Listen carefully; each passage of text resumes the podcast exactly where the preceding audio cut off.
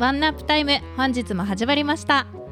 当番組ワンナップタイムは毎週沖縄から沖縄にまつわるテーマを決めて特集しています。あなたの知らない沖縄を楽しく学べる沖縄を深掘り探求する沖縄愛にあふれた沖縄好き情報バラエティです。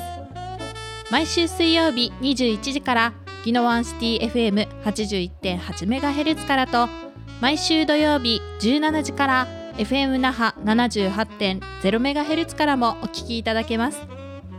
またスマホやパソコンからリスラジのアプリやサイトを通して番組をオンタイムでお聞きいただけます。そしてワンナップタイム公式サイトから過去の放送番組や裏番組もポッドキャストとしてお聞きいただけます。はいたーい。パーソナリティの春菜です。パーソナリティのコバでございます。お願いしますよろしくお願いしますはい、なんか最近のずっとフリートークがもう食べ物ばっかりだなって思っては あれなんかあれかなって思ったんい。いや、ですけど食べ物大好きというね。はい、っていうのが ちょっとねはいバレてしまいますね。いやいやいや、はい僕も大好きですからね、食べるのはね。はい、であのこのお酒の話とかも多いからああ、お酒はちなみに何が好きですか？ビールビール、オリオンビール？はいああ、いいですね。オリオンビールね。そうですねオリオンドラフト。うんそうですねね。はオリオンビールは僕も大好きでい、ねう。んもうオリオンビールはまずね、オリオンビールを飲むようにしております。美味しいですよねねえだけど最近は控えないとなと思ってあんまり飲まなくなってますねカロリーがね、はいやっぱりね、なかなかね、難しいところで。禁酒始めて1週間頑張りますはい。では本日の特集は何ですか？はい。ワンナップタイム第71回目の特集は沖縄那覇のストリートミュージシャン。それでは今週のインタビューは国際通りで弾き語りをしています通称カントマンさんです。日本屈指の観光都市沖縄。沖縄観光に来たら必ず一度は行くであろう国際通りのお昼はお土産屋さん。夜は周囲に散らばる飲み屋街が多く点在し居酒屋やレストランなどがありそんな国際通りに夜の道端の片隅を見ると地面に座りギターや楽器片手に大声で歌う人も見ることができます。そんな中の一人ストリートミュージシャンに声をかけインタビューをしてきました。ご協力いただいた通称カンドマンさん。ギター片手に大声で歌う姿はすがすがしく気持ちよくて素敵。そんなカントマンさんのインタビューの模様をお聞きください。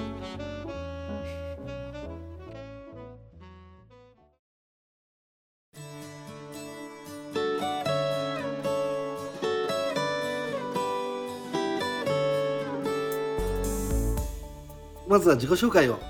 リングネームカントマンです。路上で弾き語りをちょこちょこやらせてもらってるんですけど、平和通り入り口付近、それからのれん街の前とかやってまして、週何回ぐらいで週、まあ本当にバラバラなんですけど、まあ3、4回ぐらい。い主に週末？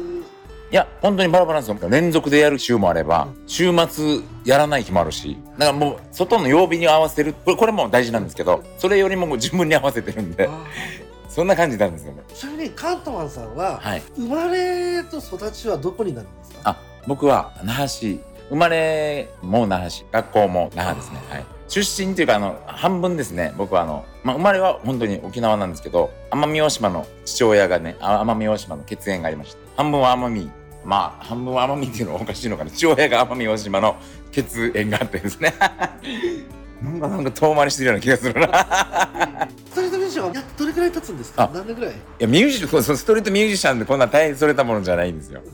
ほんと1年半ぐらいなんですよ。あだからストリートミュージシャンってこんなあれじゃないんです。その平和通りでやってる時は、はい。主にあの楽器はどんなものを使ってるんですか？楽器はアコースティックギターですね。はいはい。もう一本で。一本で。いつも大体、えー、と何時から何時ぐらいまで？これも平均的なんですけど、うん。夜の9時から、えー例えば夜中の3時までの間が多いですね。でもほんと夜中の3時に来ることもあるんです。よこの国際通りとかですね。ほんと自分に合わせてるんで。誰もいなくても。誰もいないってことはないんですよ。あそうなんですね、誰かはいるんですよ。あ この辺はですね。それでミュージシャンって弾き語りをうん。始めたきっかけっていうのは、あーはいはい。えそうですね。これはねきっかけっていうと、まあ、入院してもうちょっとやばい状況になってそれが2年前なんですよ。割と最近なんです。もうこれ自分入院中に自分は知らなかったんですけどあのこう退院してあと1ヶ月入院したんですけど退院した時に身内の、まあ、おばさんから聞かされたら僕両親亡くしてるんでおばさんが毎日のように面会に来てくれて、ででいくらなんか毎日面会来てくるまあありがたいんですけどなんか親でも毎日来ないよなとか思ってたんですよ。で後から聞くと1週間持つか分からないって言われてたらしくてお医者さんから。僕はそんな死ぬつもりなんかないんでそれで退院1ヶ月後退院して後に聞かされてえー、全然死ぬつもりなんかなかったよみたいなでそっからもまあねほんと歩くのも大変だったしあの、まあ、入院生活もあって筋肉ももう衰えて、まあ、そっから2年前からまあ腰痛ももうめっちゃひどく今でもちょっと治ってないんですけどそんなこともありちょっと自分にできることって言ったら今まで趣味でギターとか弾いてたなとかって言ってでちょこっとあの、まあ、僕のおじさんのお店があってそのお店の前で弾いてたんです。でまあそれがきっかけで、まあ、今は高校でこの辺でよくやってるんですけど。そんな感じなんですね。まあ大ばかり言う大のばかり言うと、あはいはい。ちなみに加藤さんははい。年齢は一応あの NG ですよね。はい全然いいですよ。44です。あ、45歳ですか？今年45になります。ここでやってると20代ばっかりなんで。あですよね。先ほどあの、い。らっしゃった方も若そうでしたもんね。そうなんですよ。もうににもう本当に20代前半が一番多くて、まあ、僕が感じてる中で。で本当におっさん扱いですからね。まあおっさんなんだけど。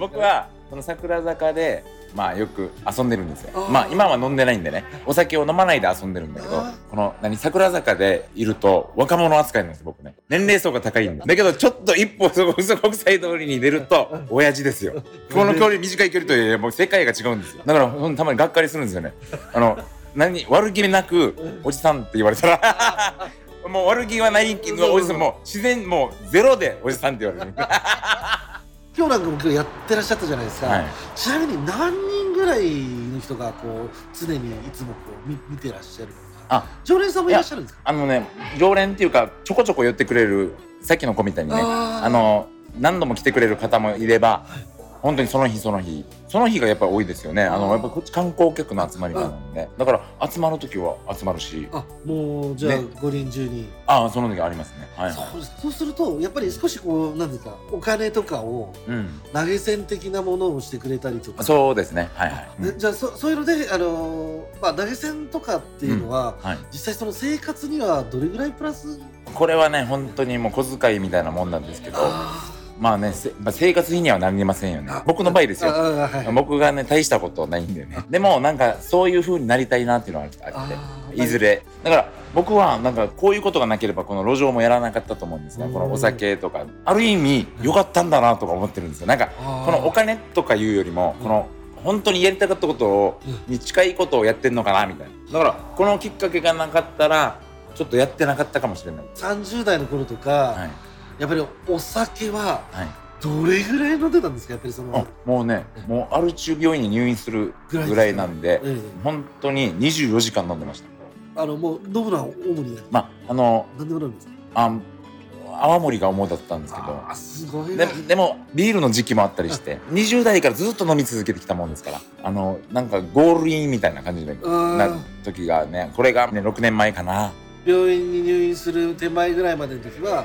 い。もう泡盛とかそういうのをそうですね。はあそれはすごいですね。ちょっとね自分でねうん。あのまあ飲み屋をやることになってそれがもう本当にゴールインでしたね。あもう自分の店なんでもう自由じゃないです。かもう飲みたい放題ですよもう。それがもうゴールインでした本当にそこでもう店でお客さんはありがたいことに入ってたんですけど自分が潰れちゃってめちゃくちゃショックだったんですよ。あのこの、まあ、1年足らずで閉めた店なんですけど、この店を手放すのがとってもショックで、うん。本当にその時はもうなんか死にたいなとか思ってたでもそれっていうのはやっぱりその店をやる前から飲んでたっていうのがあるんでああやっぱりそうかそれは大きいですね。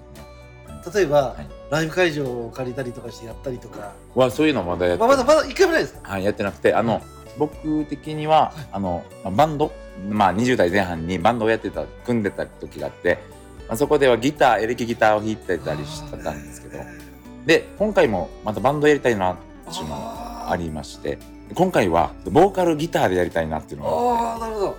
でそれっていうのはまあこの路上もまあ下積みになるかなみたいな。はいそのえボーカルギターまあそんな大それたものにななろうとは思ってーないんですけど。弾いてる時ってどんな気持ちなんですか？その弾いてる時こう周りが見てますよね、はい。で例えば見てない時もあると思うんですけど。見てない時の方が多いですよ。ああなるほど。その見てない時でも、うん。弾いてる時のそのカントさんの気持ちっていうのはあもうなんかねあの気持ちいいですね。これはあの多分みん誰誰でも持ってるものだと思うんですけど、あのなんか海とかで叫ぶような感じ。あなんかそういう願望ってあるじゃないですあーあかりますよね。なんかこういうところでうん。なんかわーってあのわーっていうのもあれなんだけど歌えるっていうのはありがたいなーって気持ちいいんですよね。なんかでもなんかそんな感じ、うん。何かこう思い出深い嬉しかったエピソードっていうのはあれば。これねこれああのこれさ名前は出せないんだけどはい。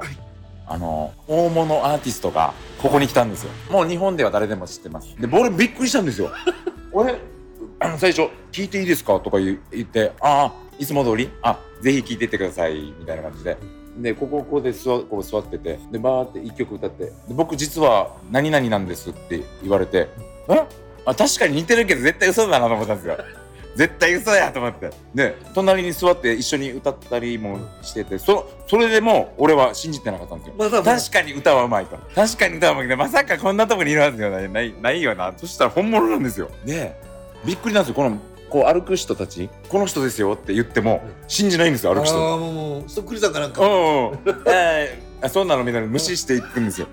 でも本物なんですよ。本物なんですよ。ちなみにその方はええ。沖縄出身の方ですか？沖縄出身じゃない。じゃない。あじゃない。あじゃない。じゃないちょっと本人の事情がちょっとあったもんですかならそれでちょっと言えないんです。僕は逆に言いたいんですけど。あなるほどなるほど。そうなんですよ本当にねそういうことで、ね、皆さん聞いてる人に申し訳ないんですけいやいやいやいやでもそういうことがあったよ。もう大物です。その方とはあのその後なんかこう SNS とかでつながってそうですね。LINE でもうちゃんと丁寧にこうお言葉もらって。めっちゃ嬉しかった。嬉しいんえーです。じゃあねでこの人最終的には気づかいや本物本物って気づかれて、うん。あファンの子だったんですね、うん。まさに。まさに。でこの子はもう大興奮ですよ。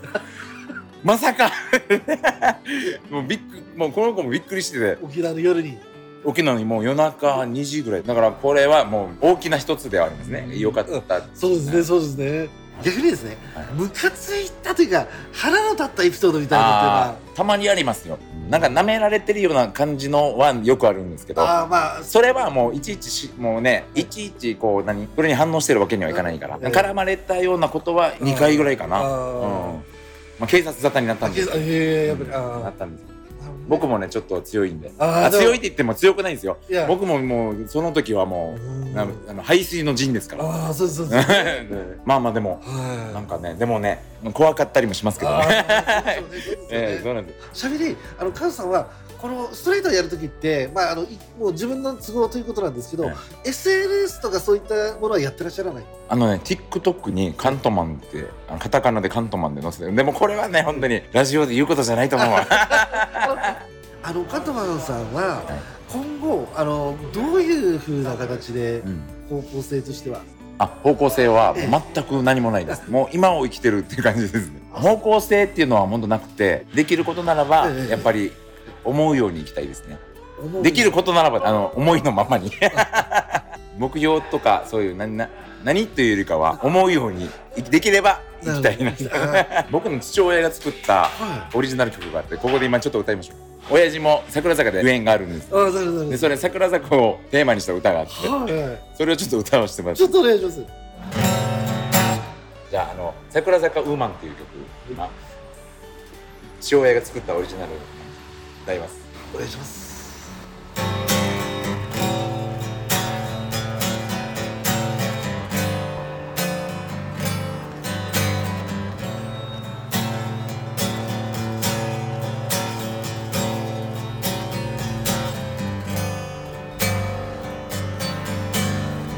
一円が欲しいな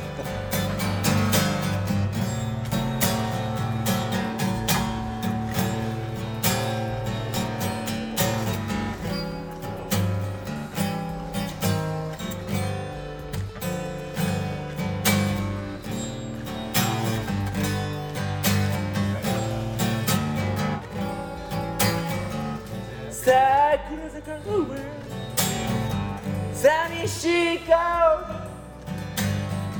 厚化粧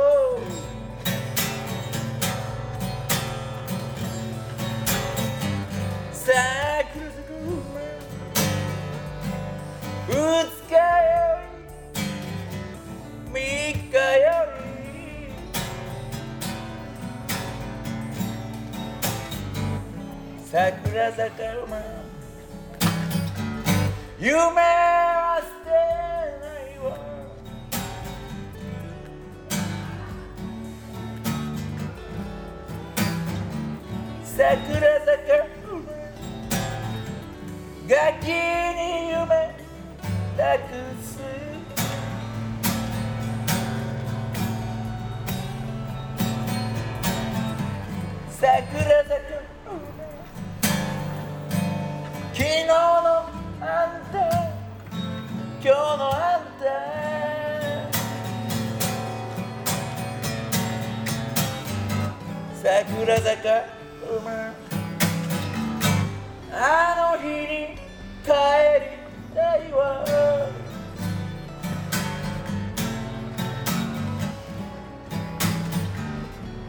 그래.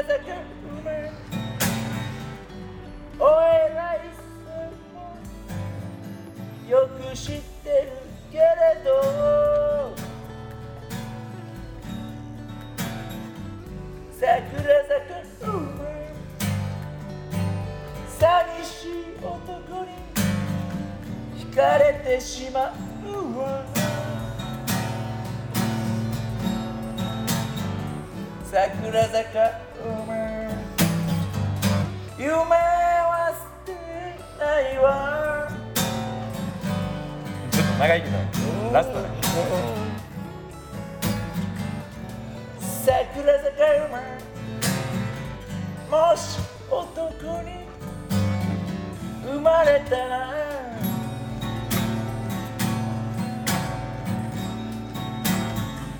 Sekre sekre Onda nakase nai wa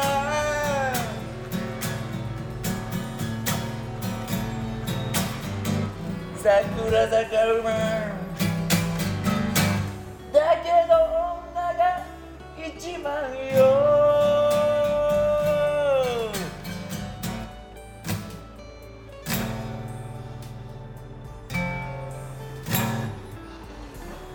ありがとうございます。ちょっとじゃあもうねこんな感じで。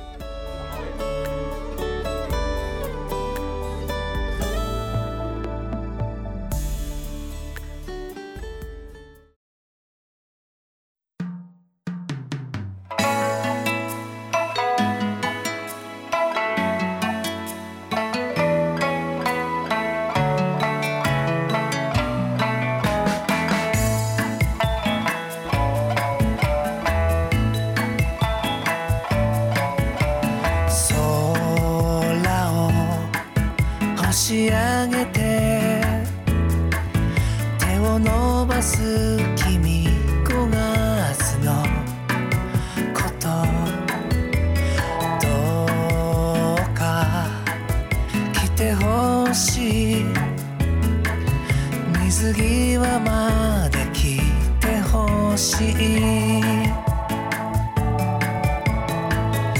つぼみをあげよう。庭の花水木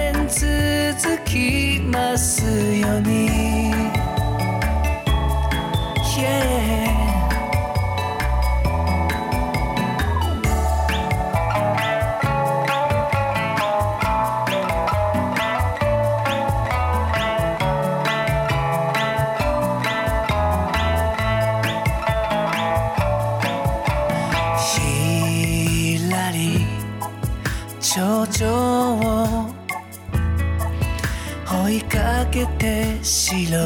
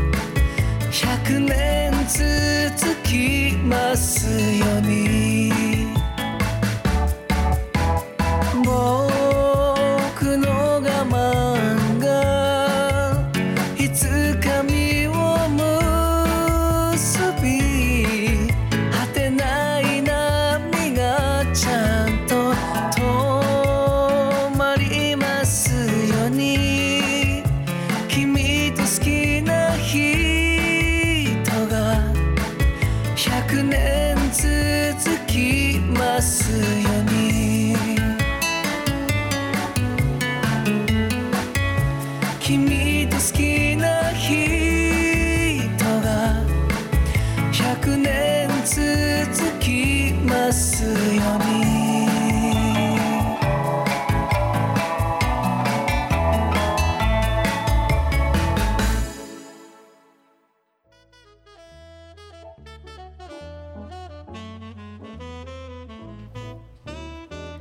お送りした曲は異例俊一で花水木でした。はい、えーということでね、えー沖縄のストリートミュージシャン特集でした。あのですねこれ今回特集するにあたって実際私がねあの夜な夜な、えー那覇の国際通りに出向きましてそれで、まあ、ストリートミュージシャンの方を探しましてそれで声をかけさせていただいたんです。でねあの実際にあのあのもう一方えーちょっと声をかけたんですが昼間結構お堅い仕事をされてるということで、まあ、ことあ断られたりとかあのそういったことでね結構その苦労しましたね。意外とあとストリートミュージシャンを探そうと思うと見つからなかったりとかなかなかですね。取材っていうのは難しいですね。本当に。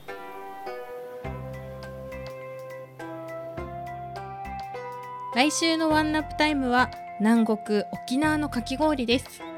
初めて体験する新食感の台湾かき氷。国際通りの隠れたスイーツカフェシェーファーの里那覇店。沖縄県那覇市の台湾スイーツ。わざわざ足を運んでわざわざ食べてみる価値ある一品です。かき氷だと思っていると衝撃を受けスプーンを入れた瞬間のふわふわ感はまさしく粉雪のよう。口に入れた瞬間のふわふわ感はまさに衝撃的です。本場台湾の方もわざわざ通う本場を超えた食感を国際通りの隠れ家のセーファーの里で。